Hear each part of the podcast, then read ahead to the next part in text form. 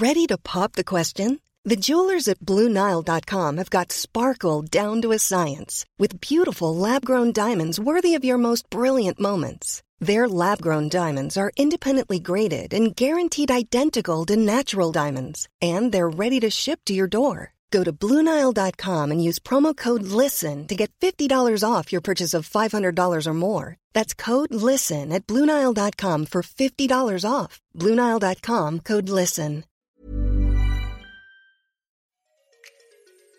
Bonjour, bonsoir, bon après-midi à tous et bienvenue dans ce nouvel épisode d'Histoire de succès, le podcast où je donne chaque jeudi à partir de six heures du matin la parole à une ou un invité pour retracer ensemble son parcours. Je suis Fabrice Florent. Dans la vie, je produis des podcasts d'interview. Vous verrez, j'adore vraiment cet exercice. Mais je fais aussi des émissions en direct sur Twitch, tous les lundis, les mercredis et les vendredis. Et je vous propose également une newsletter hebdomadaire ainsi qu'un forum d'entraide. Vous retrouverez tous les liens et toutes les infos dans les notes de cet épisode. Je suis heureux, grâce à ce podcast, de pouvoir offrir la parole à des personnalités que vous connaissez peut-être ou pas et de leur donner l'opportunité de peut-être parler de sujets qu'elles ou ils n'ont jamais abordés dans un micro, puisqu'ils vont me raconter leur vie de la petite enfance jusqu'à aujourd'hui. Cette semaine, je reçois Djenn Abdelila. Cette prof d'E P S a un parcours dingue puisqu'elle est devenue en l'espace de trois ans championne du monde de grappling, une technique de lutte au sol très très physique. Aujourd'hui, elle veut former un maximum de femmes au sport de combat, mais pas forcément pour leur apprendre à se battre, en tout cas pas uniquement, mais aussi pour leur donner de la confiance en elles au quotidien. Djenn raconte son enfance et à quel point l'esprit de compétition a été forgé en elle par la relation avec sa grande sœur. Elle dit d'ailleurs à mon micro des choses qu'elle ne lui a jamais dites en face. Ça promet une chouette discussion entre les deux frangines après l'écoute de cet épisode. Elle raconte aussi son premier lancer de javelot qui lui a valu de battre un record départemental. Bah oui, rien que ça. Et puis quelques années plus tard, la blessure à l'épaule qui l'immobilisera et la privera de sport pendant huit ans, les tout-bibles l'ayant condamné à tout jamais pour le sport à haut niveau.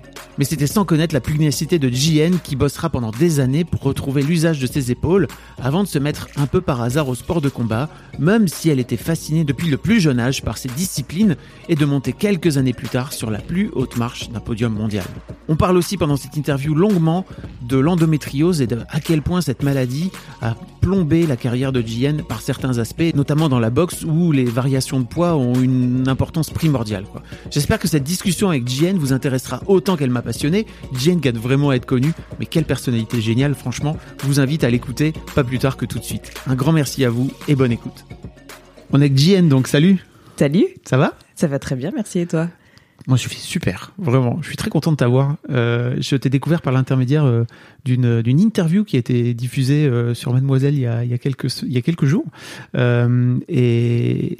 Et en fait, euh, je me suis dit, il faut à tout prix que je que, je, que j'ai Djenn dans mon dans mon podcast. T'as, t'as l'air d'avoir un parcours euh, complètement foufou, quoi. On va parler de donc on va parler de ton de ton parcours depuis ta petite enfance euh, jusqu'à aujourd'hui, où euh, t'es passé par euh, une enfance très sportive. Euh, on, je la fais rapide, mais une enfance très sportive. T'es, t'es blessure assez grave euh, qui t'a privé pendant de nombreuses années de sport.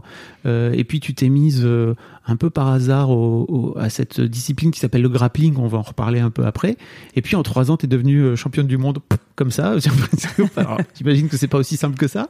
Euh, et aujourd'hui, tu tu t'es lancée dans un dans un dans une académie en fait où tu incites les meufs à, à venir euh, apprendre le, le sport de combat. Euh, mais euh, je crois aussi que c'est une bonne façon de les de les entourlouper pour euh, venir en fait leur filer beaucoup de confiance en elles. Exactement, c'est ça, ouais. C'est okay. Un très bon résumé. Voilà en gros de tout ce dont on va parler pendant, pendant le podcast. La première question que je pose à tous mes invités, c'est à quoi tu ressemblais, Djenn, quand tu avais sept huit ans?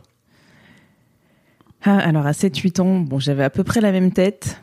Euh, ma mère me forçait à porter des, des jupes, des jupes à fleurs. Okay. En plus, très souvent, c'est elle qui, qui cousait nos vêtements à la machine à, à coudre, euh, parce qu'on était quand même assez nombreux. Et puis elle aimait bien ça. Vous et j'étais. Alors ouais. Moi j'ai euh, deux grands frères, j'ai une grande sœur, deux petites sœurs, et en plus ma ma tante que je considère comme ma sœur euh, a grandi avec nous. Donc euh, ça fait une famille nombreuse. Ouais, ça fait une famille nombreuse, ouais. Et bah à sept huit ans j'étais euh, bah, j'étais une J'étais casse-cou, j'étais euh, moi je grimpais aux arbres, je courais, je sautais n'importe où. Euh, je suis tombée à vélo, je rentrais voir ma mère, elle me mettait du rouge, je ressortais aussitôt. Moi, j'étais vraiment euh, très active, très casse-cou et, et en même temps, euh, j'avais pas cette envie ou ce besoin de partager avec les autres. Je jouais très souvent toute seule euh, dans mon petit monde imaginaire à moi. Euh, donc j'étais, euh, j'étais un peu comme ça. Donc tout le monde me qualifiait euh, de garçon manqué. Moi, j'aime pas ce terme parce que... Moi, ça, ça fait un ça peu... Euh, ouais, on, on a manqué, on voulait un garçon, on l'a manqué, ça donne ça, ça donne mmh. Djenn.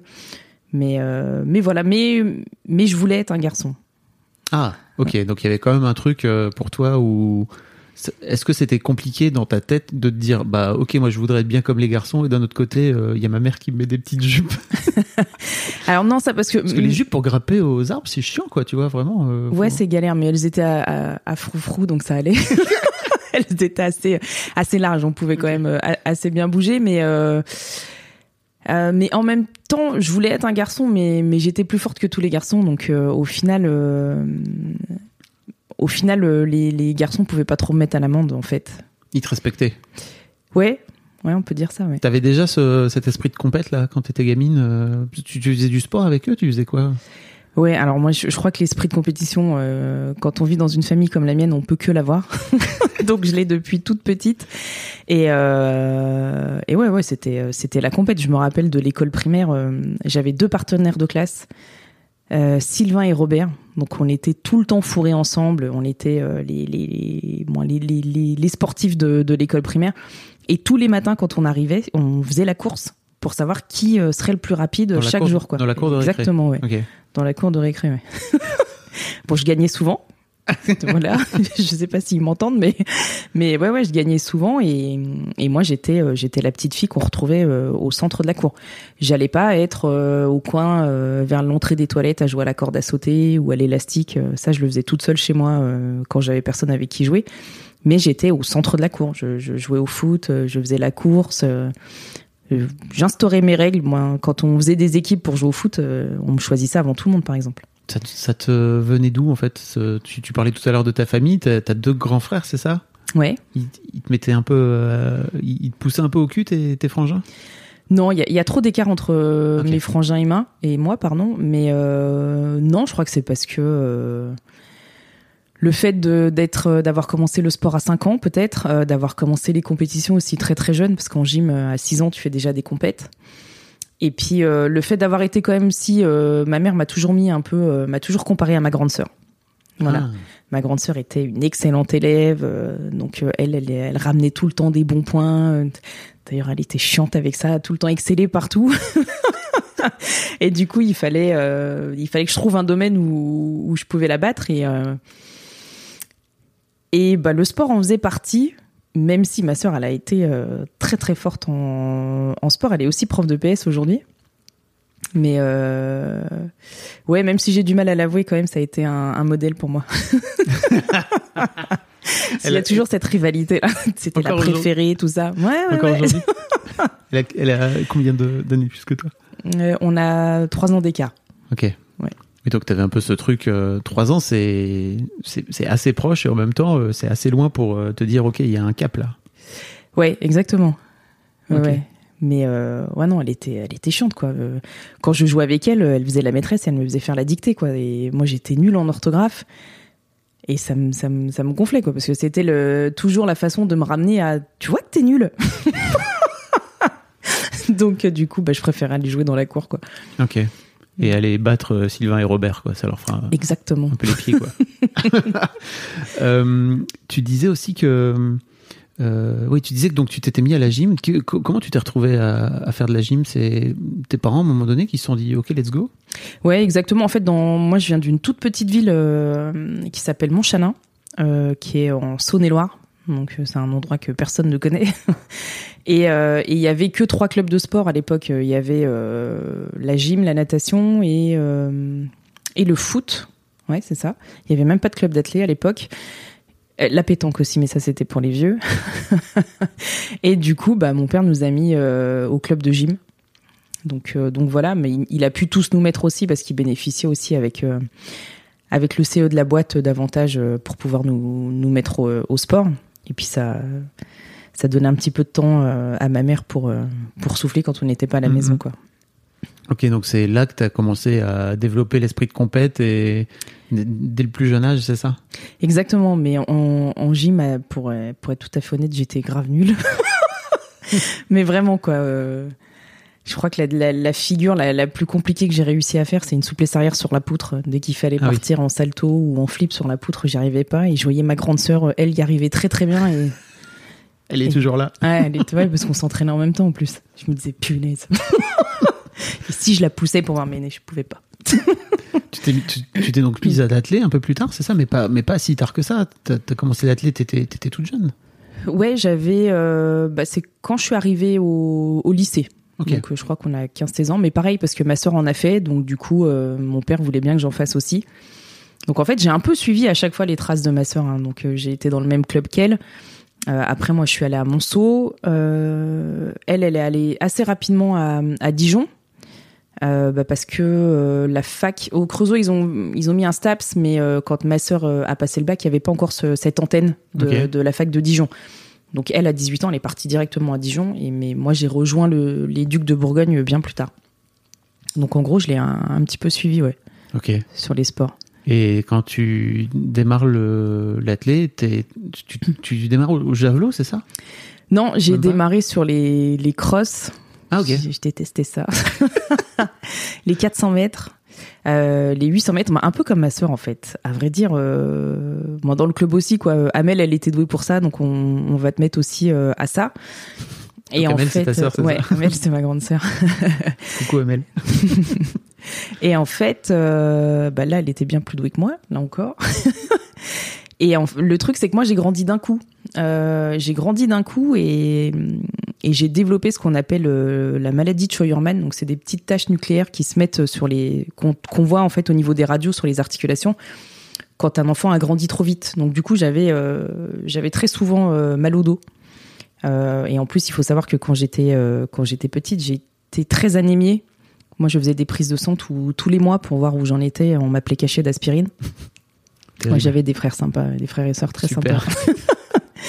et, euh, et du coup, euh, le quatre cents mètres, ça a commencé un petit peu à me fatiguer. Et on m'a mis un jour, donc il y avait les interclubs, et on m'a mis au javelot parce que moi, le quatre cents était terminé. Euh, et donc, je pouvais faire une deuxième épreuve. Et comme tous les autres n'avaient pas fait encore leur épreuve, on m'a dit, bah, vas-y, prends le javelot. Et, euh, et voilà, bah j'ai, fait, j'ai, j'ai lancé avec toute la douceur que, que les gens qui me connaissent peuvent reconnaître en moi, c'est-à-dire zéro.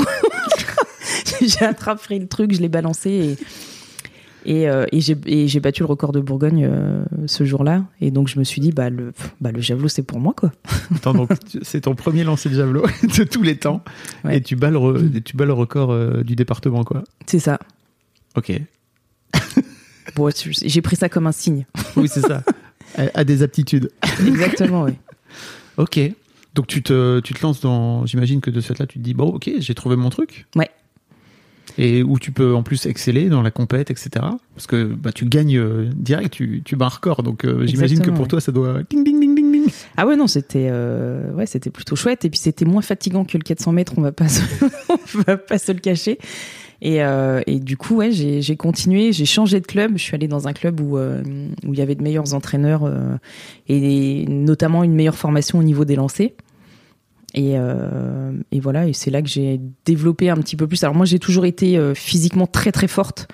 Euh, moi, j'ai toujours été hors norme en termes de puissance et, et, et de physique, malgré euh, le fait que moi, jusqu'à quinze seize ans, je faisais à peine quarante kilos, quoi. Mais euh, Mais physiquement, j'avais une, une puissance qui était euh, hors norme. Euh... Qui, devient, qui devient d'où ? La nature ? l'A D N ? Ouais, je pense que ça vient de l'A D N. Euh, du côté de mes parents, ils, ben, je sais que du côté de mon père, on, ils sont tous euh, très grands, euh, très forts euh, physiquement. Donc je pense que ça vient de là. Parce que du côté de ma mère, ils sont plutôt euh, très petits. Et, euh, et du coup, bah, ça m'a permis de, d'exceller encore plus... Euh, Dans, dans, dans le lancer de javelot en tout cas. Donc voilà. Ok. Tu, comment ça se passe ? C'est quoi la suite ? Alors tu, tu te lances dans cette, tu, tu, tu te lances vraiment dans l'athlé à fond, c'est ça ? pendant, pendant plusieurs années ? Ouais, je me lance dans l'athlé à fond jusqu'à jusqu'à ce que je me fasse opérer en deux mille quatre. Donc ça a été à la à la base. Moi, si j'avais, euh, si je m'étais dit que j'aurais un, un titre aussi euh, glorieux dans, dans un sport, je pensais vraiment que ce serait euh, ouais. en athlé et, et pas euh, et pas en boxe, pas en M M A ou en grappling. Donc euh, donc c'était pour moi c'était, euh, moi j'ai, je m'étais mis dedans euh, corps et âme quoi. Je, m'en, je m'entraînais tous les soirs. C'était euh... Et t'avais un parcours euh, adapté dans tes dans dans tes études. T'es, t'es, tu t'étais déjà mis en tête de comment dire de, de devenir prof de sport à l'époque. Ça rentrait dans ton dans ton parcours, c'est ça? Ouais, mais en fait, euh, j'entraîne depuis que je suis coach depuis que j'ai quinze seize ans. Euh, parce qu'en gym, j'ai arrêté tôt, mais par contre, j'ai entraîné. Okay. Et j'ai formé euh, j'ai formé plusieurs euh, plusieurs équipes de petites poussines que je formais et que je montais à un très très haut niveau et qu'après le club euh, continuait de former euh, quand elles passaient minime ou cadette. Donc ça veut dire que t'étais pas bonne en gym, mais qu'en revanche t'étais, t'étais super forte en tant qu'entraîneuse quoi. Voilà. Okay. On va, on va, c'est, c'est bien c'est bien dit comme ça. Je vois, je me sens un petit peu euh, un petit peu mieux. Non, en gym, j'étais une catastrophe. Mais ouais, ouais, euh, j'ai, j'ai toujours eu cette capacité à, à aider les autres à bien apprendre et à bien progresser euh, au point de vue sportif et personnel aussi. Mais c'est intéressant. Ça veut dire que de ce fait-là, tu les entraînais à devenir potentiellement meilleurs, enfin meilleurs que toi même, parce que tu disais que c'était, c'était dur et que apparemment les gamines que t'entraînais, elles étaient fortes. Ouais. Donc tu les entraînais très vite à devenir meilleures que toi. C'est ça. Alors, j'avais jamais vu ça sous cet angle, mais ouais, exactement. C'est, c'est dur à faire, tu vois. C'est-à-dire que tu, ouais. tu leur apprends à faire un truc que tu sais pas faire. Ouais, et en fait, je me rends compte dans mon parcours que c'est ce que j'ai toujours fait, parce que quand je reprends euh, mes premières années où je suis prof et que j'arrive à Mantes-la-Jolie et que je crée des sections euh, boxe anglaise et, et boxe française, alors que la boxe anglaise, j'ai jamais pratiqué. La boxe française, j'en ai fait un an. Et j'ai formé, je pense, une dizaine de gamins qui sont devenus champions de France U N S S. Euh, Mais, mais pourquoi t'as envie de créer une section boxe, boxe anglaise, boxe française alors que ça t'intéresse pas trop? Bah en fait, non, non, la boxe m'a toujours oui. intéressée. Mais euh, voilà, bon, on tu me demande pas. de créer... Non, je pratiquais pas. De toute façon, je pouvais pas pratiquer.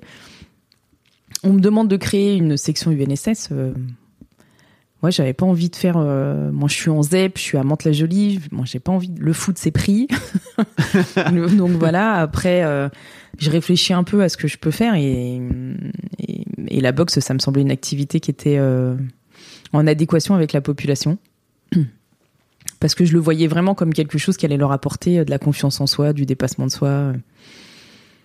Mais ouais, c'est vrai que j'ai toujours eu cette capacité à former les, les autres. Et tu, mais attends, à l'époque, en plus, tu, tu pratiquais pas encore? Non. Ok, donc tu t'avais, t'avais déjà projeté les bienfaits de la boxe euh, ou du sport de combat alors que t'en avais jamais pratiqué quoi. Ouais, parce que dans, dans, mon, dans mon imaginaire, euh, être combattant c'était génial quoi. Comme Rocky. Exactement, Rocky, Bruce Lee, Jackie Chan. J'ai toujours été émerveillée en fait par les sports de combat, mais vraiment depuis toute petite. Euh... Moi, moi, je regardais des, des, des combats de, de, de sumo et de lutte sénégalaise avec mon père, quoi. Je... Okay. Je suis pas sûre que toutes les petites filles de, de huit dix ans ont non. les fait. Et, euh... et quand j'ai fait les championnats du monde de grappling, il euh, y a l'équipe de... Alors, c'était de la... l'équipe de France de lutte mongole qui m'avait contactée pour me dire... Euh... Voilà, on est en galère, il nous manque une fille à soixante-dix kilos. Euh, est-ce que tu veux euh, venir faire euh, les championnats de lutte mongole avec nous? Mais moi, j'ai même pas réfléchi. J'ai dit, bah oui, je... bien sûr que je veux. Parce que je voyais le truc bagarre, tout ça. Bon, après, ça s'est pas fait, mais, mais je me suis dit, ah ouais, on est venu me chercher pour de la lutte mongole. La lutte mongole, j'ai jamais vu, mais ça doit être pas mal. J'aimerais bien essayer. Je me suis renseignée. Donc, c'est un truc avec une ceinture un peu comme les sumos où on peut saisir et il faut projeter. Et je me suis dit, ouais, ça peut être chouette. C'est dans tes cordes. C'est à peu près ce que, ce que ouais. tu étais capable de faire. Je crois. Mais je crois que demain, on vient me voir en me disant, faut aller faire du taekwondo ou machin. Je dis oui, quoi. Oui. Mm. Après, peut-être que je commence à réfléchir un peu.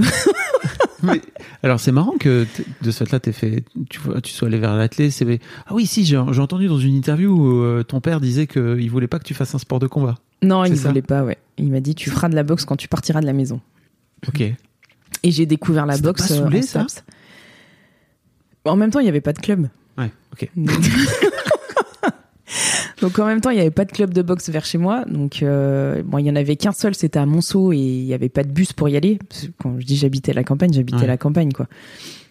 Et, euh, et puis non, dans l'athlé, je m'épanouissais, donc ça, ça me convenait, et je savais, je pense qu'au fond de moi, je savais qu'un jour j'allais, euh, j'allais aller sur sur les sports de combat. Donc j'attendais, euh, j'attendais patiemment, ouais, de, de de quitter le foyer, ouais. A lot can happen in the next three years. Like a chatbot may be your new best friend. But what won't change? Needing health insurance. United Healthcare Tri-Term Medical Plans are available for these changing times. Underwritten by Golden Rule Insurance Company, they offer budget-friendly, flexible coverage for people who are in between jobs or missed open enrollment. The plans last nearly three years in some states, with access to a nationwide network of doctors and hospitals. So for whatever tomorrow brings, United Healthcare Tri-Term Medical Plans may be for you. Learn more at U H one dot com. Je me permets une petite pause dans ce podcast, parce qu'après tout c'est le mien, pour vous demander, si ce n'est pas encore fait, de vous abonner au podcast directement depuis votre appli de podcast préférée, ou sur Spotify ou sur Deezer. Vous pouvez aussi vous abonner à ma newsletter, je vous envoie régulièrement mes kiffs personnels du moment, des recos séries, des recos ciné, des recos livres, mais aussi, et bien sûr, mes dernières productions. C'est le meilleur moyen de ne rater aucun épisode. Je vous mets tous les liens dans les notes de cet épisode, justement. Allez, merci beaucoup et retour à l'interview. Et pourquoi ton père, il voulait pas que tu fasses un sport? Parce que c'est intéressant, j'imagine aussi par rapport à, à ton académie aujourd'hui, c'est qu'il y a aussi des freins au sein même de la famille, alors que ton père, t'as quand même... Enfin, moi, j'ai envie de lui dire, c'est pas très cool. Tu fous ta gamine devant des, devant des, des, des, des matchs, des combats quand elle est gamine, tu vois. Et, euh, et en fait, à un moment donné, quand elle se dit, bah tiens, j'aimerais bien y aller, tu lui dis, bah non, c'est pas possible, quand tu seras parti, quoi, tu vois. Ouais, mais je pense bon, qu'il... Bonjour, le papa de Djenn. Si vous nous écoutez, coucou. Mais, mais je pense qu'il réalisait pas, lui, en fait, ouais. euh, tout ça. On... C'est, euh... c'est lui qui m'a donné le goût au sport, en fait. Euh, moi, les, les meilleurs souvenirs sportifs que j'ai, c'est, euh, c'est mon père qui nous emmenait à la piscine pour nous apprendre à nager, c'est mon père qui nous emmenait faire des balades euh, en V T T, c'est mon père qui m'emmenait en compète d'athlètes, donc on avait un J neuf, donc il prenait toute l'équipe, euh, il nous emmenait en compète, en cross, machin, et il passait l'après-midi avec nous, donc euh, c'était logique pour moi de, de, de faire du sport, parce que c'est là où j'ai, où j'ai construit mes meilleurs souvenirs, en fait. Mais, euh, mais je crois que lui, il réalisait pas, quoi, quand... Euh, En fait, il réalisait pas ce qui se passait dans ma tête quand je regardais euh, les, les combos de Bruce Lee. Je me disais, waouh, comment ça a l'air génial! Je suis sûre que je peux le faire! Mais euh... ouais, tout ça, c'est de sa faute, je pense. C'est à, c'est à cause de lui, et peut-être même que tu aurais eu une carrière euh, euh, peut-être même encore plus folle dans, dans, dans les sports de combat si, si tu avais. Ceci dit, il n'y avait pas de club, comme tu disais. C'était... Ouais, il n'y avait, y avait pas de club, et si j'avais pu commencer euh, le M M A plus tôt, parce que moi j'ai commencé à trente-trois ans, trente-quatre ans. Non, on va en parler. je pense que je pense que j'aurais pu être une Ronda Rousey version française, ouais. J'ai pas la ref, hein. Donc je, c'est qui Ronda Rousey? Bah, c'est la, la première star de l'U F C euh, okay. Qui venait du judo, euh, sale caractère, qui parlait à personne, qui insultait tout le monde. J'aurais pu, j'aurais pu être elle. Bon, sans le, bon, si avec le sale caractère quand même. T'as pas l'air d'avoir un sale caractère. Hein. Non, non, non, mais. Euh... Bah, t'es déter, tu, tu, c'est ce que tu veux, quoi. Faut, mm. faut pas t'emmerder, j'imagine, quand, quand t'as un objectif en tête, quoi. Voilà, quand j'ai un objectif en tête, ouais, mais après, pour le reste, moi, je suis quelqu'un d'hyper. Euh, je me suis jamais, en fait, je me suis jamais battue de ma vie, euh, jamais chamaillée dans la rue ou battue avec quelqu'un, ou. Ça a jamais été. Euh... Peut-être aussi qu'il y a un truc où on vient pas te chercher des crosses vu la, la confiance que tu dégages, tu vois. Ouais, je pense qu'il y a, y a, y a beaucoup de ça. Ça, c'est vrai. Euh. Aussi parce que j'ai appris très très jeune à me, à me détacher en fait de ces violences-là. Je, je sais qu'un jour je suis rentrée, euh, je suis rentrée de chez moi en colère en disant à mon père euh, ouais machin lui je vais le taper. Euh, il me dit mais pourquoi tu vas le taper? Ouais, il m'a dit euh, on a le droit de dire des gros mots. Oh oui. Alors là t'es sur mon podcast, je suis le gars qui dit le plus de gros mots au monde. Et il m'a dit, il m'a dit ouais il m'a dit et je lui ai dit il m'a dit ta mère la pute. Il me dit tu veux le taper pour ça? Je lui dis bah ouais quand même. Il me dit mais tu connais ta mère? Je lui dis bah oui. Il me dit est-ce que ta mère c'est une pute? Bah non, bah alors pourquoi tu, tu te prends la tête? Il me dit laisse parler les gens. Et ce jour-là, j'ai compris en fait que ouais, il a raison. En fait, le mec, je l'ai laissé parler, ça l'a énervé et il s'est étouffé tout seul, quoi. Mais euh... mais ouais non, j'ai jamais été violente. Moi, si j'ai mis une fois une tarte et j'ai regretté, mais j'ai jamais été très violente. Donc les gens quand ils me retrouvent dans ce milieu-là, ils sont un peu surpris de se dire mais euh... Euh, quand on te connaît, voilà, t'es pas t'es... Bon, comme si les sports de combat étaient euh, faits que pour les gens euh, violents ouais, ouais. Euh, qui, qui aiment se, se, se chiffonner. Ouais. Alors que pas du tout. bah, faut quand même avoir un état d'esprit où faut accepter de de prendre des mandales dans la gueule et bon après d'en donner en retour quoi, tu vois. Donc c'est, c'est, c'est pas c'est pas anodin comme. Euh... Non, c'est pas anodin, c'est de bonne guerre. Et puis quand on quand on est à l'entraînement, c'est euh, c'est un peu un jeu quoi. Moi, les gens qui viennent me voir à la Hatch Academy, là, quand je délire avec mon... Très souvent, je fais des sparring avec euh, Fabakary Diatta, qui combat au Bellator et, et à qui je fais la prépa physique. Bah, on se marre, en fait. Euh... On voilà, mettait des mandales des petits... pour rire. Ouais, mais il n'y a, a pas... En fait, ce qui compte, c'est de ne pas avoir l'intention de faire mal. Mm. Voilà, c'est l'intention de... C'est toujours de... l'intention qui compte. Voilà. Quand il y a une mauvaise intention derrière, c'est pas cool. Mm. Mais quand il n'y a pas la mauvaise intention, euh, c'est, plus, c'est plutôt marrant, ouais. Ok. Pour revenir à ton parcours, tu te blesses donc de façon dramatique pour toi. Donc quand tu fais du javelot, c'est ça à l'époque ? Ouais, ouais, ouais. Euh, donc je, là j'étais à Dijon, j'étais à la fac. En fait, c'est même pas une blessure, c'est que j'ai une douleur euh, qui est là depuis toujours, euh, qui me gêne depuis que j'ai, euh, que je commence à performer dans dans, dans le lancer. Bon, après, il faut dire aussi que techniquement, mon geste n'était pas, euh, voilà, c'était pas le geste euh, le plus parfait qui puisse exister. J'avais quand même cette fâcheuse tendance à, à avoir l'épaule qui passait un petit peu euh, à côté du, ce qu'on appelle le temps d'épaule, donc à vraiment très, trop forcer dessus. Mmh. Et j'ai cette douleur. Tout en douceur, donc. Euh, ouais, tout en douceur, toujours.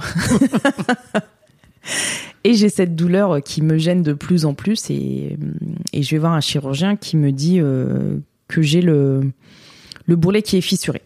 Donc le bourrelet, c'est un peu l'équivalent du ménisque dans le genou. Et ça se trouve dans l'épaule. Donc il me programme une opération en me disant bah, on va opérer et après ça ira mieux. C'est un truc euh, qui se fait très bien, euh, sachant que ça faisait déjà deux trois ans qu'on, qu'on essayait de voir comment arranger le truc sans, sans opérer. Et je passe le capet, c'est euh, à peine dix jours après, on m'opère de l'épaule. Et en fait, quand il ouvre, il se rend compte que mon bourrelet n'est pas du tout fissuré, mais que j'ai quasiment pas de bourrelet dans l'épaule. Donc ça veut dire que d'un point de vue anatomique, il me manque... Euh... Un truc. Ouais, il me manque un truc et, et en fait, je l'ai des deux côtés. Et ce manque de bourrelet, ça a fait que bah, les os euh, se frottaient en permanence. Ça me perforait euh, tous, les, tous les tendons qui étaient euh, au niveau de la, de la coiffe des rotateurs. Et, et c'était juste une douleur qui était, euh, qui était horrible. Donc on me rabote les os pour qu'il y ait un petit peu plus de place. Cool. Ouais, ça c'est cool. Et on fait une ligamoplastie pour, pour essayer de, de, de résorber un peu, euh, un peu tous les trous, quoi. Mais... Et le, le verdict quand je me réveille, parce qu'au départ c'était, euh, c'était une opération qui devait se faire en anesthésie locale. Et quand j'ai commencé à voir les images et le sang, j'ai dit au médecin, là je vais vomir, là il faut, il faut m'endormir, parce que je vais pas supporter le truc. Et quand je me réveille, il, il m'annonce que je pourrais plus jamais faire de sport euh, de haut niveau de ma vie, que mon corps il est pas fait pour ça et, et qu'il faut que j'arrête. Waouh.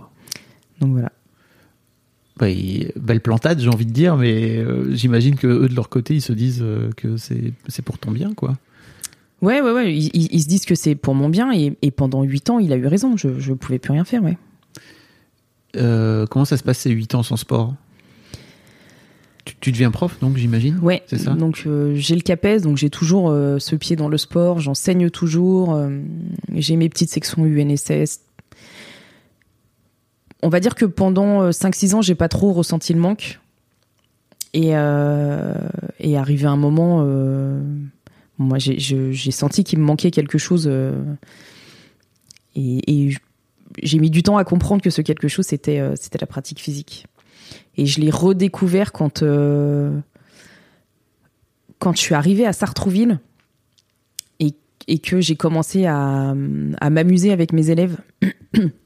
Moi, je suis une prof qui a un côté relationnel assez sympa avec mes élèves quand ça se passe bien dans mes cours. Donc, il y a toujours un cadre très, très strict. Mais à l'intérieur, il y a quand même la, la possibilité de, de, de bien s'éclater. Et, euh, et j'avais une classe où j'avais, mais je crois, quatre basketteurs, dont deux qui faisaient plus d'un mètre quatre-vingt-quinze. Et je jouais au basket avec eux. Et je, moi, je lançais des défis et machin. Et je perdais tout le temps, hein. Ils se foutaient de ma gueule, ils prenaient la balle en l'air, ils me disaient bah, « Venez la chercher, Madame Abdelila !» Moi, je pouvais pas l'attraper. et, et mes collègues qui venaient voir ce qui se passait dans le gymnase euh, trouvaient ça mais aberrant, quoi. Comment une prof peut... Euh, ah oui, ok. Jouer euh, avec... Euh, ouais, enfin, c'est ça. Les, les, moi, moi, j'aurais son niveau, je, je ferais jamais ça. Mais en fait, ce que t'as pas compris, c'est qu'en faisant ça, je construis autre chose avec mes élèves, mmh. en fait. Je suis pas dans la performance. Et, et c'est là que j'ai commencé à, à me dire « Mais en fait, c'est ça qui me manque. » C'est, c'est ça qui me manque. Donc j'ai repris, euh, je crois que je me suis mise au golf un petit peu parce que c'était le, le, le bon côté par rapport au swing, ça me dérangeait pas trop. Euh, le fait de jouer avec mes étudiants au basket, au foot, euh, et puis de, de, de reprendre du plaisir. Parce qu'avant, j'étais uniquement dans la performance. Euh, moi, j'étais capable, on jouait au tennis, ça se passait mal, je te, je te jetais ma raquette à la figure. Et... Genre le dimanche matin, tranquille, c'est ça c'est, Pépère. C'est... Tout va bien, on va faire un tennis. Je joue pas. Après, je te comprends. Hein. Moi, je joue pour gagner. Hein. Donc, je voilà. suis pareil, quoi. C'est, je peux pas jouer à un jeu de société si c'est pas pour. Euh... Ouais, tu alors vois. Ça, moi, j'ai appris. Bah, oui, avec le temps. Ouais, et, et, et aussi parce que je pouvais plus. Je oui, pouvais plus avec euh, avec mon corps, je pouvais plus prétendre et dire euh, j'ai gagné. Donc, je chambre beaucoup. Je, mais euh... je vais te pousser un petit peu dans grâce au fait de te chambrer pas mal et de lancer des paris. Mais je vais lancer des paris que je sais que je vais perdre. Hein. Mais ça me, ça me fait plaisir. Et du coup, j'ai repris plaisir et, et j'ai trouvé en fait le vrai plaisir du sport que je n'avais pas avant parce que j'étais uniquement centrée sur la performance, réussir, les championnats de France, les trucs. Et, euh, et c'est comme ça que je me suis dit, bah, en fait, il faut que je reprenne le sport, quoi.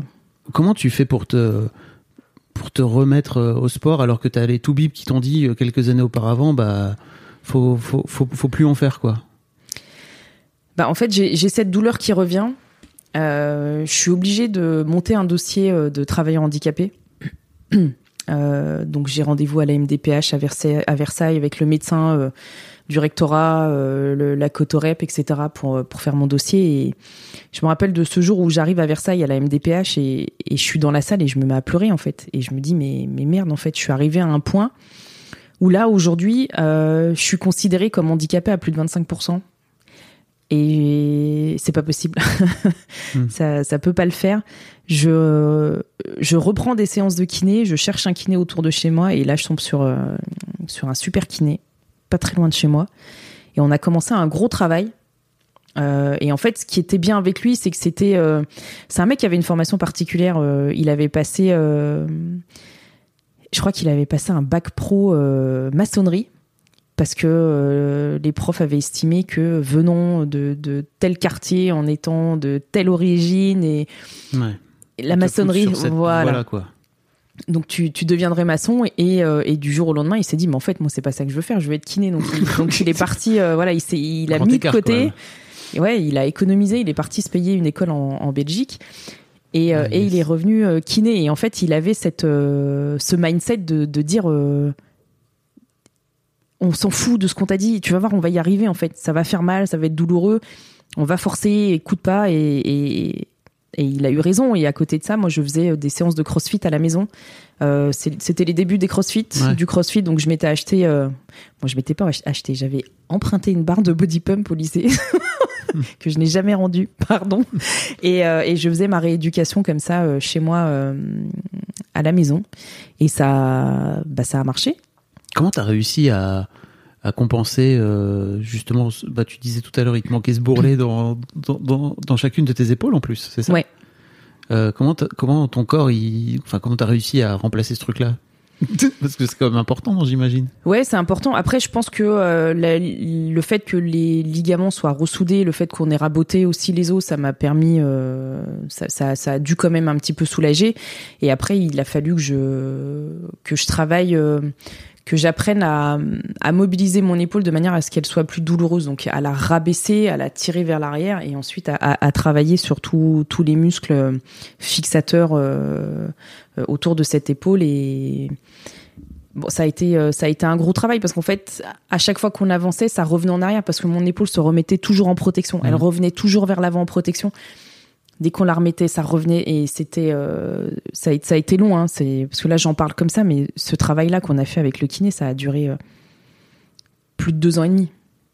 Sachant qu'avant, euh, avant moi, après l'opération, j'ai, j'ai, j'étais suivie aussi euh, par, un, par, par les, les, les kinés qui géraient euh, le Creps à Dijon, et, euh, et pareil, c'est, c'est, ça a été long. Après, je pense aussi que... Le fait d'avoir un traitement hormonal qui est très lourd aussi a fait que ma constitution musculaire a changé. Donc avant, j'étais très massive, très physique. Euh, moi, j'ai eu un taux de testostérone très, très élevé jusqu'à mes dix-sept ans. Euh, mes, mes premières règles, je les ai eues à dix-sept dix-huit ans. Tout de suite après, on, on, on, on m'a donné un gros traitement euh, par rapport à, à, à mes douleurs. Donc aujourd'hui, on sait que c'est de l'endométriose. Et fort heureusement, on m'a tout stoppé très très jeune. Alors certes, en faisant croire à mon corps que je suis en, en préménopause, mmh. mais physiquement, en fait, mon corps aussi a appris à, à changer. Et je suis passée d'un corps très, euh, très musculeux, très massif, très... Euh, moi, j'avais un peu le, le physique à la Caster Semenya quand j'étais jeune. C'est pareil, je sais pas qui c'est, pardon. À la coureuse de huit cents mètres, ah, okay. euh, voilà, qu'aujourd'hui la, la Fédé internationale d'athlètes refuse de faire courir parce qu'on dit qu'elle ressemble trop à un homme. Ah, c'est... Ok, d'accord. Voilà, je... la, la sud-africaine. Je l'ai, ok. Exactement. Complètement dingue. C'est ça. Et, euh, et en plus, à cette époque, à la fac, moi, j'avais les cheveux courts. Donc, de, très souvent, quand je rentrais dans un endroit, on m'appelait monsieur. J'avais les cheveux très très courts à la Diams. Bon, ça m'allait mieux qu'à Diams. Pardon, Mélanie, Diams. Si tu nous écoutes... Et, euh, et, et je pense que ça aussi, ça a changé parce que avant un kiné pour me masser, il fallait me mettre pendant vingt minutes sous une lampe chaude pour que mes muscles se détendent et pouvoir travailler dessus. Aujourd'hui, c'est, c'est, c'est plus du, du tout le cas et même moi, je vois mon corps changer. Euh, là, musculairement, j'arrive pas à récupérer euh, ce physique, cette force, ce, ce, ce gabarit parce que j'ai, j'ai trop de, d'hormones. Euh, On m'a trop injecté de, d'hormones femelles, entre guillemets, et du coup, j'ai le corps, euh, pas le, le, le corps d'une vraie femme euh, à la Betty Boop. Bon, on, on, en, on en reparlera si tu veux un peu après, mais je crois que ce traitement hormonal a eu un, une grosse influence sur ta, sur ta carrière de, de sportive après, notamment en, en, en boxe, où tu dois euh, atteindre des paliers de poids, et, et c'est, c'est compliqué, quoi, j'imagine. Ouais, c'est, c'est très compliqué parce que les, les gens te disent, ouais, ça va, c'est facile de, de, de perdre du poids, t'exagères, Djenn, descends dans la caté d'en dessous. Mais en fait, euh, moi, je peux pas descendre. Je, je mange clean toute l'année. Euh, je suis obligée de, de, de, de me restreindre de, de fou. Moi, quand, quand on regarde le nombre de calories que je brûle par jour, c'est pas du tout en adéquation avec le, le poids que je peux faire et, et le nombre de calories que je vais manger, par exemple. Et, euh, et quand je leur dis, mais non, moi, c'est, c'est, c'est, c'est pas possible parce que c'est du poids qui est hormonal, c'est pas du poids. Euh... Et ouais, ça m'a mis dans des galères. Euh... Je crois que le, le, le... Les, les deux trucs, le, le, le, les pires que j'ai vécu, ça a été le championnat d'Europe en Sicile où euh, j'ai dû aller. Donc, je pars de Paris, je suis au poids. Euh, on a une escale à Rome, après on prend un autre avion, j'arrive en Sicile, je suis à, à, à plus d'un kilo, alors que moi j'ai pas mangé le midi et je voyais tous les gars de l'équipe de France, pizzeria au milieu de Rome et tout, j'étais juste, j'avais juste envie de planter des gens, moi, moi je peux pas manger. Le soir j'ai mangé juste une soupe euh, et le matin j'ai pas déjeuné pour, pour être à la pesée et, et j'ai, j'ai plus d'un kilo. Et tu dis ouais c'est bon, les galères elles commencent et tu pars courir avec ton coach, les mecs qui sont pas au poids. Et, euh, et je crois que c'est euh, Cédric Akapovic qui avait un kilo et demi à perdre. Nicolas Blumenthal aussi. Moi, j'avais huit cents grammes. Les mecs, ils ont perdu en, en vingt à vingt-cinq minutes. Et moi, ça faisait une heure que je courais. J'arrivais pas à perdre. Donc, c'était, euh, ouais, c'était, euh, c'était catastrophique. Et euh, le cent pour cent fight, euh, donc le combat euh, selon les règles du pancrace à Paris. Ou c'est, le... c'est quoi le pancrace ? Je suis désolée. Hein, je... En fait, comme le M M A était interdit en France, ah oui. en... on combattait avec les règles du pancrace. Donc, il y a tout sauf les frappes au sol. Ok. Voilà. Et, et ça se passe euh, malheureusement dans, dans un ring, ce qui peut être très dangereux euh, avec les projections. Ouais. Et Par donc... rapport à une cage, ça me... je, je sais, il y a plein de profanes hein, qui vont écouter. Moi, je, ouais. je, je, je suis un tout petit peu, mais vraiment. En fait, la, en, la dans le cage, M M A, il y a une cage, c'est ça. Voilà, c'est un octogone grillagé. Euh, le fameux qui, octogone. C'est ça, le de, de Booba et Caris. Et en fait, cet octogone-là, euh, contrairement à ce qu'a pu dire la fédération de, de judo et, et, et tout, euh, toutes les personnes un petit peu en France qui étaient contre ce sport, ça permet de protéger les combattants parce que quand t'es dans la cage et qu'on te projette, donc il faut imaginer par exemple, euh, je sais pas, un, un David Douillet faire un, une projection en judo sur un mec au milieu d'un ring. S'il est proche des cordes, le mec il va passer par-dessus. Et ça c'est déjà arrivé plein de fois. Et en France, ça arrivait, euh, bah, notamment sur le, le cent pour cent fight, ça arrivait plusieurs fois. Et les mecs se sont bah, peuvent se blesser quoi. Pour le coup, c'est ouais. Donc c'est, c'est pour ça qu'il y a, qu'il y a un octogone. Et du coup, pour en revenir au cent pour cent fight, donc je combats au cent pour cent fight, c'est au mois de juin. C'est le Ramadan. Donc, je me lève le matin, je suis au poids. Donc, c'était les derniers jours de cours à mon lycée à Sartrouville. Donc, euh, ça veut dire que je bosse toute la journée, donc je me dépense. J'arrive à la peser, plus de kilos. Mais enfin... Et là, je pète les plombs et je me dis, mais c'est pas possible, quoi. Et je, mon coach, je lui dis, mais je peux pas, quoi. Et donc, c'est le Ramadan. Oui, tu peux pas faire. Enfin, tu, tu tu peux pas faire plus. Non, je peux pas faire Ou plus faire en moins, fait. Et euh, et en fait, c'est avec euh, avec les hormones, c'est comme ça quoi. Tu sais pas comment ça se régule. Moi, j'ai toujours des écarts de poids de, du jour au lendemain qui peuvent qui peuvent être de trois kilos. Et je me revois dans le sauna en caoué. Mais je crois que j'ai fait euh, et je perdais pas, je perdais pas, je perdais pas, je pétais les plombs et je disais à mon coach, je perds pas. Comment on fait? Et, euh, et moi, j'avais pas pris de change, tu vois. Je, je suis partie le matin, j'étais au poids, donc je me suis pas posé la question. Et j'arrive là-bas, je suis pas au poids. Sauna. Et les gens à la pesée, ils se sont dit, mais, mais la, la meuf demain, elle va tomber dans le ring, c'est un cadavre. Elle est toute blanche, elle est toute. En plus, j'avais une adversaire qui faisait un mètre quatre-vingt-cinq. On aurait dit Laurel et Hardy. Et, euh, ouais, et le poids, c'est. Moi, c'est. C'est compliqué, ouais. C'est vraiment très, très dur. Et ce qui est très, très dur aussi, c'est de me dire que je suis, je suis frustrée H vingt-quatre parce que si, si je mange comme je voudrais, bah, je serais obèse. Mm. À, à cause de ton, de ton traitement hormonal, donc, mais t'as eu cette chance, entre guillemets, de, de qu'on t'a détecté l'endométriose assez rapidement parce que t'as des, t'as des femmes qui vivent toute la vie, toute leur vie avec ça. Euh, qui est co- co- parce que je crois que c'est un sujet dont tu veux parler, en plus. Si j'ai, ouais. Parce que c'est en train de... Euh, on est en train d'en parler de plus en plus de l'endométriose et c'est une bonne chose, hein. Et, mais pour l'instant, il n'y a pas vraiment de, de traitement magique pour, pour, soigner, pour soigner ça, quoi. Non, il n'y a, a pas de traitement bah, pour la simple et bonne raison qu'il y a différents... En fait, chaque cas d'endométriose est différent. Voilà. Et, euh, et du coup, deux, deux femmes qui ont de l'endométriose, ça ne va pas s'exprimer dif... bon, de la même façon au niveau du corps et, et on ne va pas avoir les mêmes, les mêmes réactions. Et... Euh... Ouais, en fait, il, il est... les gens qui n'ont pas cette maladie peuvent pas comprendre en fait euh, l'état dans lequel on est. Moi, je me, re... je me revois au Capes, à Vichy, aux oraux, euh... par terre devant une pharmacie, mmh. au sol en train de chialer parce que parce que j'ai trop mal et parce que j'ai mon examen et parce que je suis en plein Capes. Moi, je peux pas rater ma vie à cause de ça. Je me, je me revois me garer sur des, des, des aires d'autoroute, appeler mon père et lui dire je ne peux plus conduire. Il faut venir me chercher et déjà, dans la, dans la culture maghrébine, c'est assez tabou. Quand je dis à mon père qu'il faut venir me chercher, je lui dis pas que c'est parce que j'ai mes règles et que j'ai mal au ventre. Je, je lui dis je suis malade et j'arrive plus à conduire. Et en fait, on a l'impression que notre corps, il nous rejette. C'est, c'est, tu te dis, mais ce corps-là, euh, et, et pourquoi il me fait ça? Après, la chance que j'ai eue, moi, c'est que comme on m'a stoppé mes règles très très tôt, euh, le, le, l'endométriose, elle n'a pas, elle peut pas, elle a pas eu le temps de se propager en fait dans mon corps et de remonter jusqu'aux, jusqu'aux organes qui peuvent, qui peuvent être touchés. Mais euh, en fait, c'est, c'est, c'est une maladie euh, silencieuse parce qu'on n'en parle pas. C'est, c'est un cancer, mais c'est un cancer qui ne tue pas. Et en plus, ça touche que les femmes. Je, je suis persuadée que si euh, mmh. le président de la République avait ce genre de problème une fois par mois, on aurait trouvé euh, une solution euh, bien... bien plus rapidement. Tu peux même pas forcément, on n'est même pas obligé de remonter jusqu'au président de la République. Hein, si tu veux déjà ouais, sinon, c'était pour avoir un, un exemple marquant. Ouais, mais ne serait-ce que je crois que si ça touchait les mecs de base, ah à oui. mon avis, il y aurait eu de l'argent investi depuis beaucoup plus longtemps dans, dans la recherche, et cetera. Quoi. Ça, j'en suis, euh, j'en suis persuadée. Et après, il y a une autre réalité aussi, c'est que ça, c'est pas pris en compte. Euh, dans, moi, c'est pas pris en compte euh, au niveau euh, professionnel. Euh, c'est pas pris en compte euh, au niveau du sport. Le sport, c'est, ça a été inventé par les mecs pour les mecs. Oui.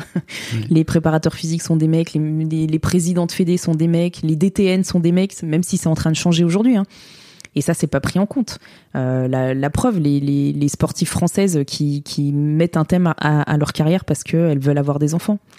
Parce que soit t'as un enfant, soit tu continues de jouer. Mais euh, pourquoi on pourrait pas faire les deux, en fait euh, je suis, c'est, c'est...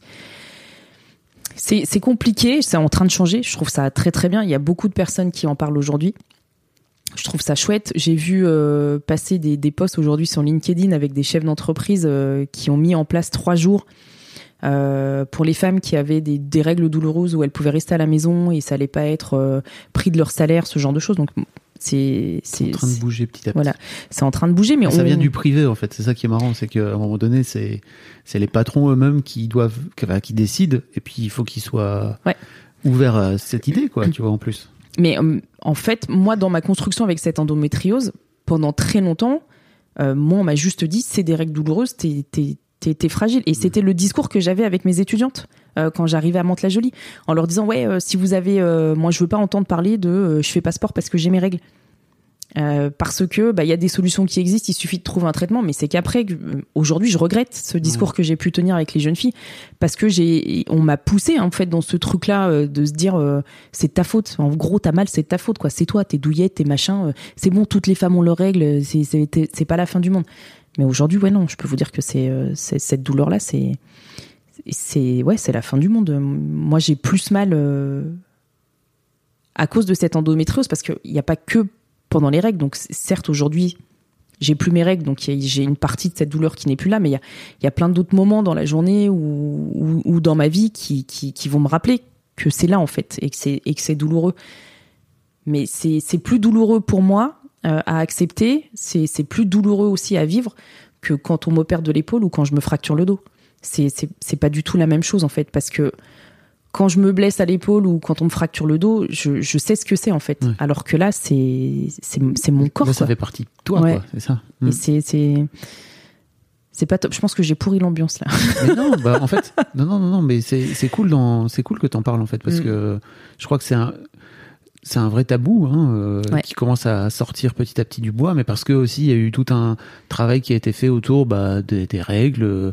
De, de, de, toutes les, de tous les aspects de la, de menstruels, et cetera, qui sont en train de se, de se libérer. Le fameux, le fameux liquide bleu dans les pubs, là, tu sais. Euh, oui. Hein, voilà. Oui, oui, oui. Alors que, bah, en fait, c'est juste du sang et c'est pas très grave. Et je, et je, je suis content, en fait, euh, euh, la parole puisse se libérer aussi autour de cette maladie, parce que c'est en en parlant qu'on va finir par, prendre, par faire prendre conscience à tout le monde, quoi, tu vois. Et là, comme tu dis, effectivement, il y a des patrons qui commencent à venir dire, bah, ok, euh, X jours euh, par mois, vous pouvez ouais. euh, être chez vous. Euh, Et vous allonger tranquille, euh, enfin, c'est, c'est, c'est plutôt bien quoi. Donc c'est bien d'en parler. Ouais, c'est bien. On est en train de d'arrêter de diaboliser ça quoi. C'est euh, parce qu'il y a toujours ce côté un peu. Euh, j'ai l'impression qu'on est euh, qu'on est encore dans les années euh, quatre-vingts. Bon, quand je dis quatre-vingts, c'est mille quatre cent quatre-vingts quoi. Oui, c'est ça.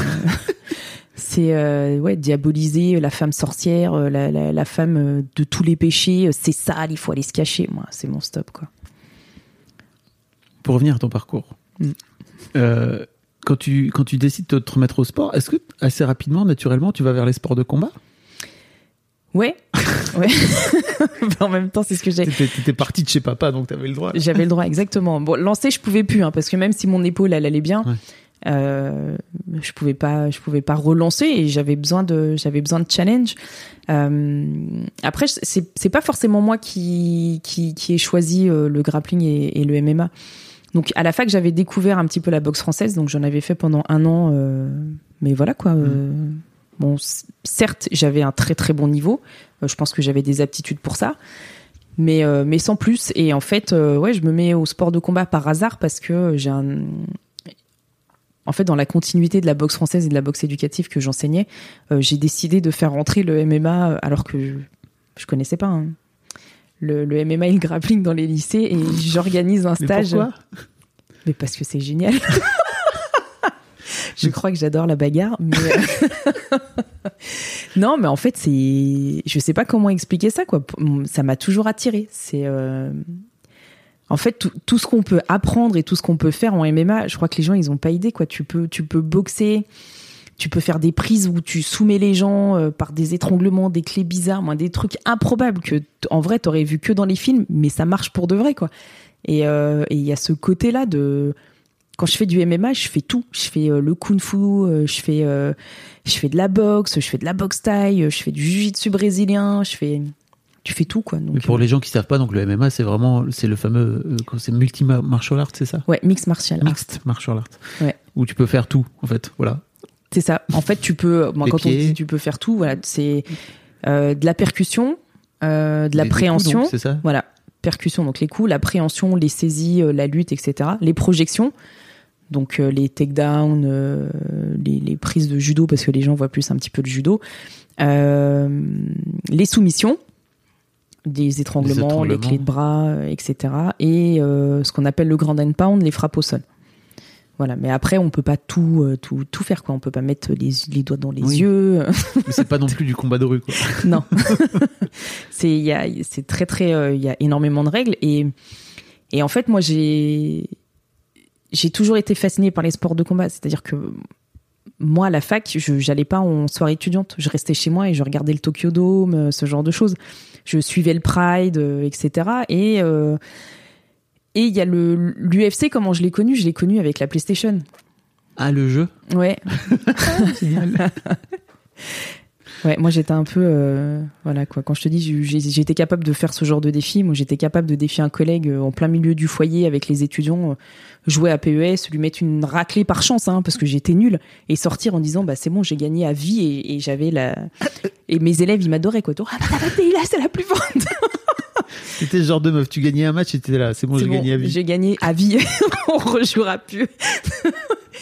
Et, euh, et avec les études, ben, les petits au foyer, les, les élèves, ils jouaient à, à l'U F C, ils jouaient à machin. Et je me suis dit, mais en fait, il y a deux références en France. Il y a Zidane et il y a Cheick Kongo. Et ben, Zidane, je pourrais pas l'avoir.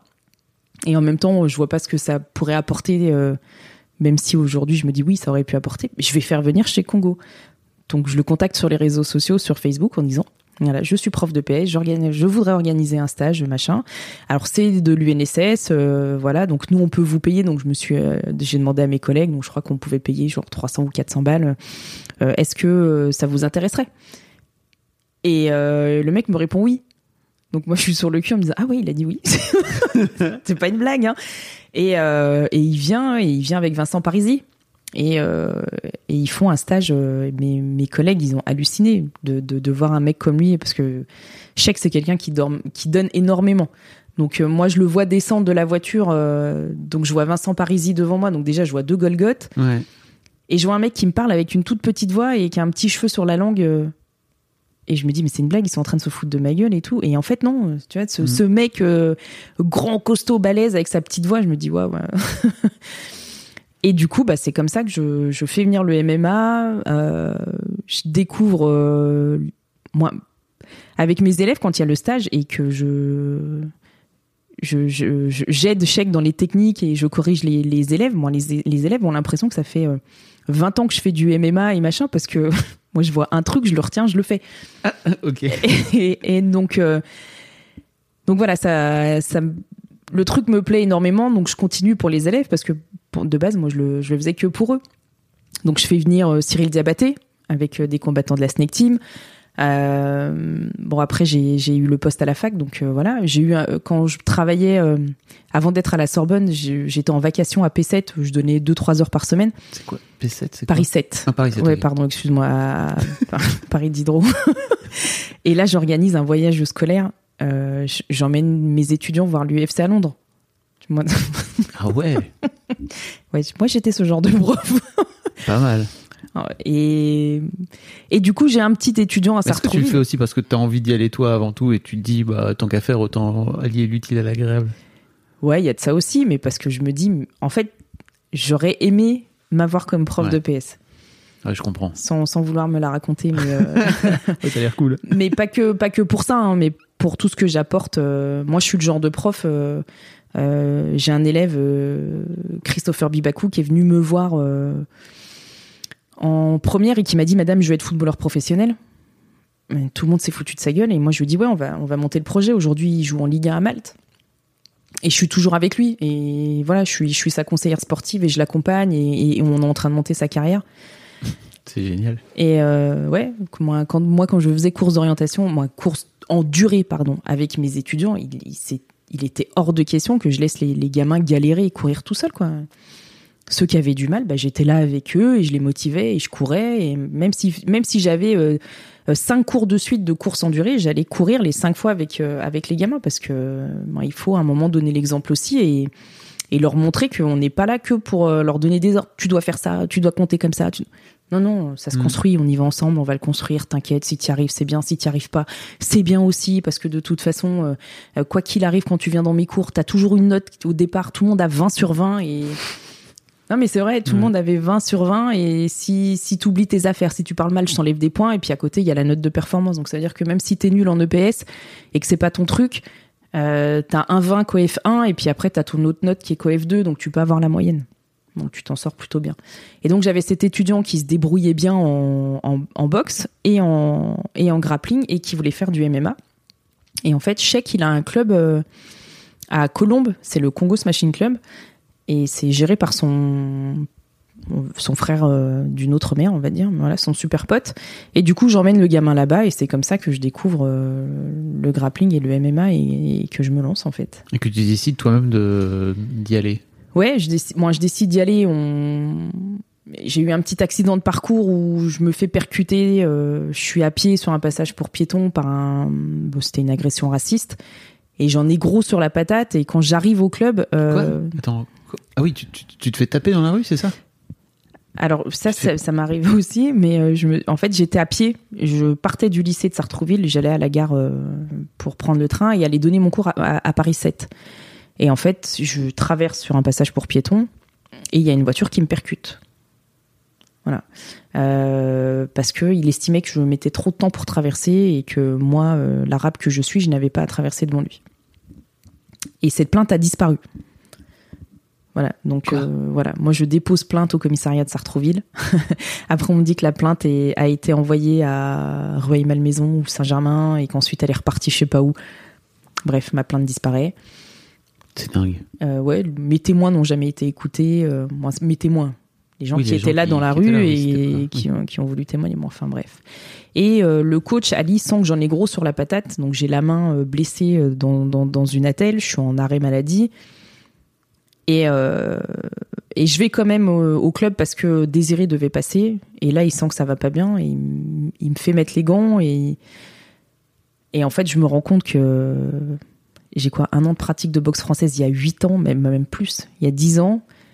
En fait, je, je boxe toujours super bien. Tout le monde pense que je fais de la boxe depuis super longtemps, alors qu'en vrai, non. Physiquement, euh, bah, je suis là. Moi, j'ai toujours eu... Euh, moi, mon préparateur physique... Euh, quand j'étais à Dijon, c'était Comiti, donc c'est quand même une grande référence au niveau de la prépa physique. Et je suis là en fait, et je me dis waouh, en fait j'ai rien perdu, et en fait c'est génial, et j'ai même pas mal à l'épaule, et, et je peux me lancer quoi. Et voilà.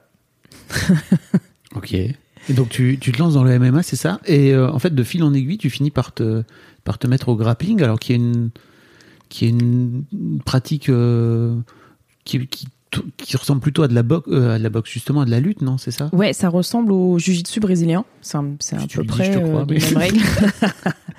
Et en fait, c'est un sport un peu un mélange de lutte et, et, et de jiu-jitsu brésilien, où euh, on, on part debout, on combat debout, donc ça commence avec de la lutte. Il n'y a pas de frappe. On peut projeter au sol, donc amener au sol et soumettre. Voilà. Et en fait, je me mets un peu. Donc c'est une, c'est une partie. Euh, le grappling, c'est un, c'est très important en M M A.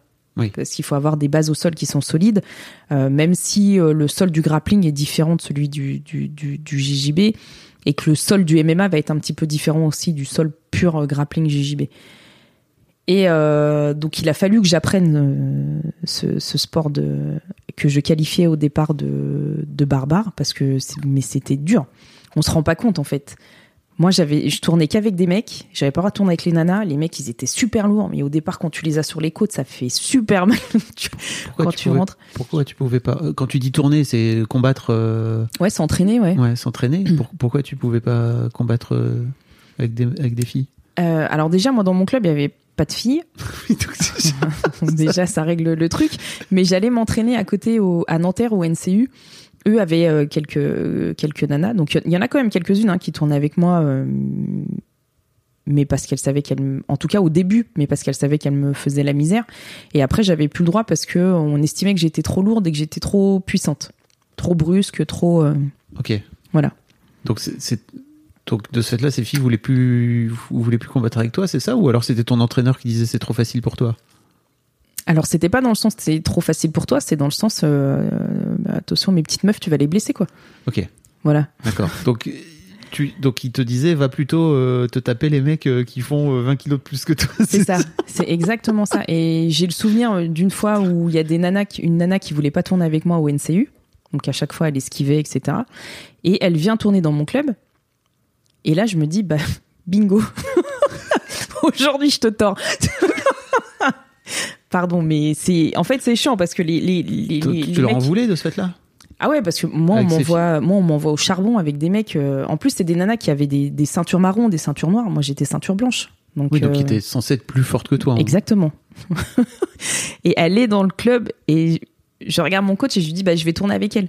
Et là, mon, mon coach me dit « Non, Djenn, tu tournes pas avec elle parce que t'es beaucoup plus lourde qu'elle. » Je lui dis « Ouais, et ?» Il me dit « Ouais, bah, y a trop d'écart de poids. » Je dis « Ah, mais donc quand toi, tu m'envoies tourner avec les mecs qui font quatre-vingt-dix kilos, tu leur dis pas « Les gars, doucement, Djenn, elle fait pas votre poids. » Il me dit « Ah, c'est vrai que j'avais jamais pensé euh, dans ce sens-là. » Sans déconner. Tu n'avais pas pensé. Est-ce que tu entendais mes côtes faire crack? Et, euh, et du coup, voilà. Donc, il a fallu que j'apprenne le grappling. Ça a été très, très, très, très dur. Et en M M A, on n'arrivait pas à me trouver de combat. Ni en M M A, ni en pancrace.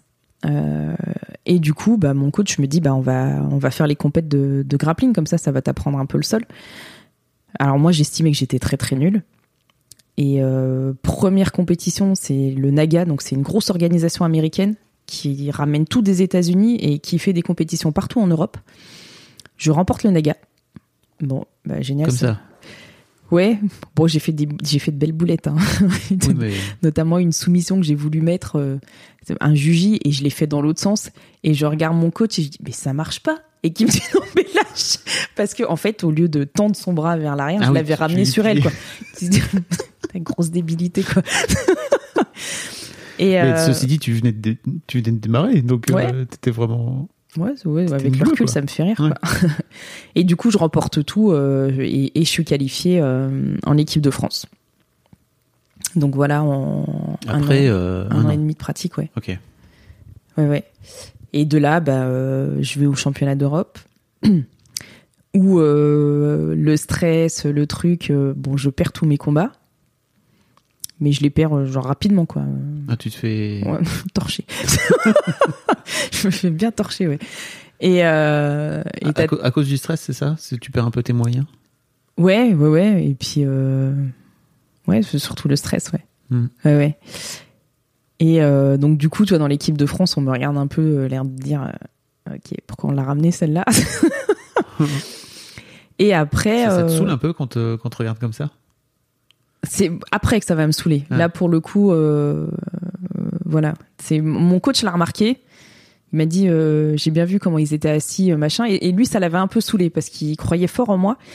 Et à la fin du championnat d'Europe, il me dit, Djenn, écoute, c'est pas compliqué. Dans quatre mois, il y a les championnats du monde. Dans quatre mois, t'es championne du monde. Et, euh... et toi, tu dis quoi à ce moment-là? Ok. Ou tu te dis, bah, j'ai vraiment de me faire étaler la gueule comme toi. Dans, dans ma tête. Euh... Bon, en fait, Ali, il pouvait tout me dire. Mais je, je, je pouvais que le croire. C'était, euh... mais, mais dans ma tête, il y a écrit lol, quoi. Sans déconner. Et, euh... et par contre, quand il, quand il dit ça, Ali, c'est, euh... il m'avait donné cette image un jour en me disant si, si un jour tu me dis que tu as envie d'aller sur la Lune, je vais construire cette fusée pour t'emmener sur la Lune. Donc là, on, on veut être champion du monde, donc on va, on va mettre en place tout ce qu'il faut pour être champion du monde. Et, euh, et ça a été quatre mois euh, pff, archi dur physiquement, mentalement. Euh, mais bon, au bout, il y a la, il y a la consécration, donc c'est chouette. Mais tu vois, il y a un truc qui est quand même pas pareil, c'est que il te dit, si un jour tu me dis, vas-y, viens, moi je veux aller sur la Lune, là, j'ai pas l'impression que t'aies dit, moi je veux, je veux devenir championne du monde. C'est plutôt lui qui a dit, écoute, meuf, tu vas devenir championne du monde dans quatre mois. T'as, t'as, j'ai pas l'impression que t'aies demandé, tu vois. Non, en fait, j'ai pas demandé, mais j'étais dégoûtée de ce qui s'est passé au championnat d'Europe. Consentante, quoi. Ouais, exactement. J'étais passive, passive agressive. Mais en fait, j'étais dégoûtée de, de ce qui s'était passé au championnat d'Europe parce que j'avais pas pu m'exprimer, en fait. C'est allé tellement vite. Ça allait tellement vite. Et, et pourquoi j'étais dégoûtée? Parce qu'en France, j'avais pas cette opposition qui... Et j'avais pas l'expérience, en fait. Quand tu t'entraînes pas tout le temps, quand dans les compétitions, bah, ça se passe assez, euh, euh, assez vite et que, et que t'arrives déjà et que les gens te craignent en France parce qu'ils vont dire « Djenn, c'est une grosse lutteuse, c'est un gros truc, elle est très physique. » J'ai pas cette, euh, cette opposition-là, en ouais. fait. Et, et, et l'expérience. Et en face, euh, l'italienne et la russe, notamment, c'est, c'est des nanas qui sont dans le circuit depuis... Euh, depuis plus de huit ans, où elle se partage mmh. à chaque fois le, le, le podium. Ouais, ouais, et... Donc j'étais un peu dégoûtée de me dire, mais c'est, en fait j'ai, j'ai réalisé que ces filles-là, elles n'étaient pas meilleures que moi. Mmh. Et, et, mais et que je pourrais y arriver. Tu mmh. pourrais les avoir, si tu les avais au quotidien avec toi pour, pour, pour, vous, pour t'entraîner, sans doute mmh. tu progresserais beaucoup plus vite. Quoi, exactement, ouais. Ok. Ouais, ouais. Et donc quatre mois plus tard, tu deviens championne du monde. C'est ça. Ça pourrait être une blague, hein, mais... Mais comment... Qu'est-ce qui s'est passé, en fait, entre-temps? Ah bah, entre-temps, ça a été du travail acharné. Ça a été... Euh... Mais vraiment, hein, quand je dis du travail acharné, les gens ne se rendent pas compte des, des, des, des, des sacrifices que ça a été. Ça a été quatre mois où, où je m'entraînais trois fois par jour. Physiquement, c'était... Euh, moi, le, le, le camp d'entraînement qu'on a mis en place, il était juste, euh, il était juste énorme, quoi. C'était... Euh, ouais, beaucoup de... Je regrette pas, hein, mais euh, on, on dit souvent que l'entraînement... La préparation à un combat, elle est... Elle, elle, euh, elle est plus dure que le combat en, en lui-même, mmh. et, et c'est la vérité. En fait, dans les sports de combat, les prépas qu'on, qu'on traverse, que ce soit en grappling ou en M M A, c'est tellement intense, c'est tellement, euh, ça prend tellement d'énergie, parce qu'en plus, tu dois commencer aussi ta, ta perte de poids.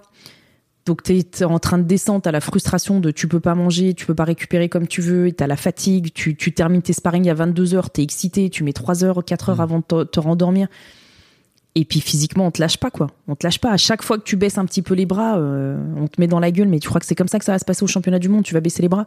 Et dans, t- dans ta tête, tu dis, bah non, je vais pas baisser les bras. Mais là, je suis fatigué. Et tu dis, mais en fait, non, j'ai pas le droit d'être fatigué. Donc, tu y retournes et puis. Euh, et à côté de voilà. ça, tu continues ton job de prof parce que t'es ouais. pas, t'es pas professionnel, j'imagine. Exactement. Dire que t'es, tu peux pas gagner ta vie. Non. En étant, en étant ch- championne du monde de grappling. Ou en tout cas, on passe de le devenir.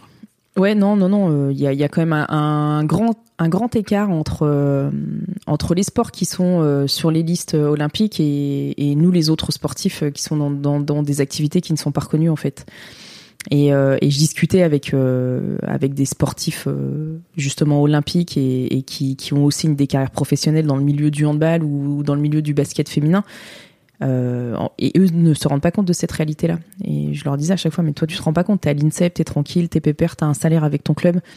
Euh, ton club, il peut te trouver un taf, il peut te trouver. Nous, tous les examens qu'on a à passer, on paye de notre poche. Parce que pour faire un combat de M M A, faut faire un fond d'œil, faut faire euh, une prise de sang, faut faire un électrocardiogramme, faut faire euh, certaines fois, il faut faire un I R M, un I R M cérébral. Bon, tout ça, c'est, c'est... Et t'as la date du combat deux mois à l'avance. Donc, très souvent, les, les endroits que tu trouves pour pouvoir passer ces examens-là, il y a des dépassements d'honoraires. Ouais. Donc, euh, moi, j'ai une sécu, j'ai une mutuelle, j'ai tout ce qu'il faut. Oui, mais... j'allais dire, on est quand même en France où, a priori, t'as, t'as cette possibilité-là, mais c'est sûr que ça reste quand même à... Mais ça, les, la plupart, dans ta poche, quoi. La plupart des mecs qui font du M M A, ils n'ont pas forcément de mutuelle. Hein. Ils n'ont pas de complémentaire, ouais. ils n'ont pas... Euh... Donc, ils payent, ils payent tout de leur poche. Hein. Donc, euh, donc, voilà. Mais ouais, ouais, ça a été, euh, ça a été dur. J'ai, dès que je voyais euh, l'italienne et la russe la, la pesée, euh, bon déjà la russe elle avait essayé de tricher à la pesée parce qu'elle n'était pas au poids et quand je les ai vues je me suis dit wow, aujourd'hui, demain c'est votre fête. Ah, t'étais ouais. t'étais sûre de ton coup. C'est ça, et en fait elle, elle me regardait en disant ah bah c'est l'autre bouffonne qu'on l'a tartinée. Ceci dit, c'était, c'était sans doute un bon truc que tu te sois fait rétamer aussi, aussi mm. fort parce qu'elles sont arrivées sans doute avec un excès de confiance ouais. par rapport à toi quoi. Exactement ouais. Okay. Comme quoi parfois ça, il, il, faut, il faut se casser la gueule pour finir par, par monter ouais, sur la ouais, première ouais. marche quoi. Il faut, mais il faut aussi euh, je pense que je, j'aurais dû avoir plus confiance en moi aussi. Parce tu veux que... dire en, pendant les championnats d'Europe, c'est ça? Ouais, les championnats d'Europe et, et même pendant tout, tout mon parcours hein, parce qu'avant la finale des championnats du monde euh, je suis en, en panique totale, je remonte dans ma chambre, je pleure euh, je, je suis envahie par le stress et, et je sais pas comment ça va se passer en fait. C'est pas grave ça de pleurer, enfin tu vois, d'avoir des émotions je trouve. Tant, tant, que, tant, que, t'es, tant que tu t'écroules pas sur le, sur le tapis au moment où il faut... Ouais mais justement battre. Je suis montée dans ma chambre pour pas m'écrouler. Ouais. Mais... Euh... Enfin moi, moi, moi ça me choque pas tu vois. Mm. C'est, tu le vivais mal de...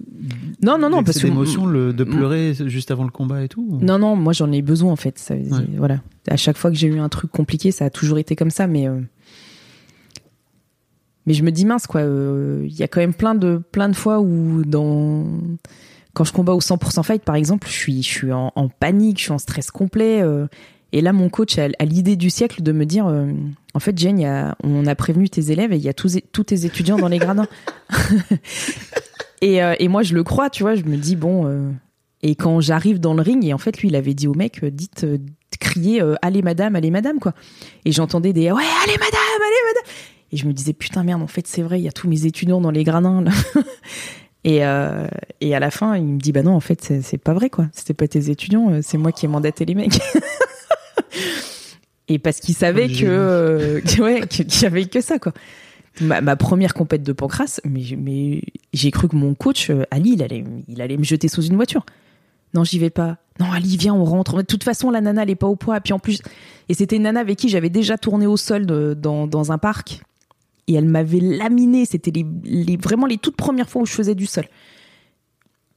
Et du coup, j'avais peur et j'avais pas envie de perdre et j'avais pas envie de...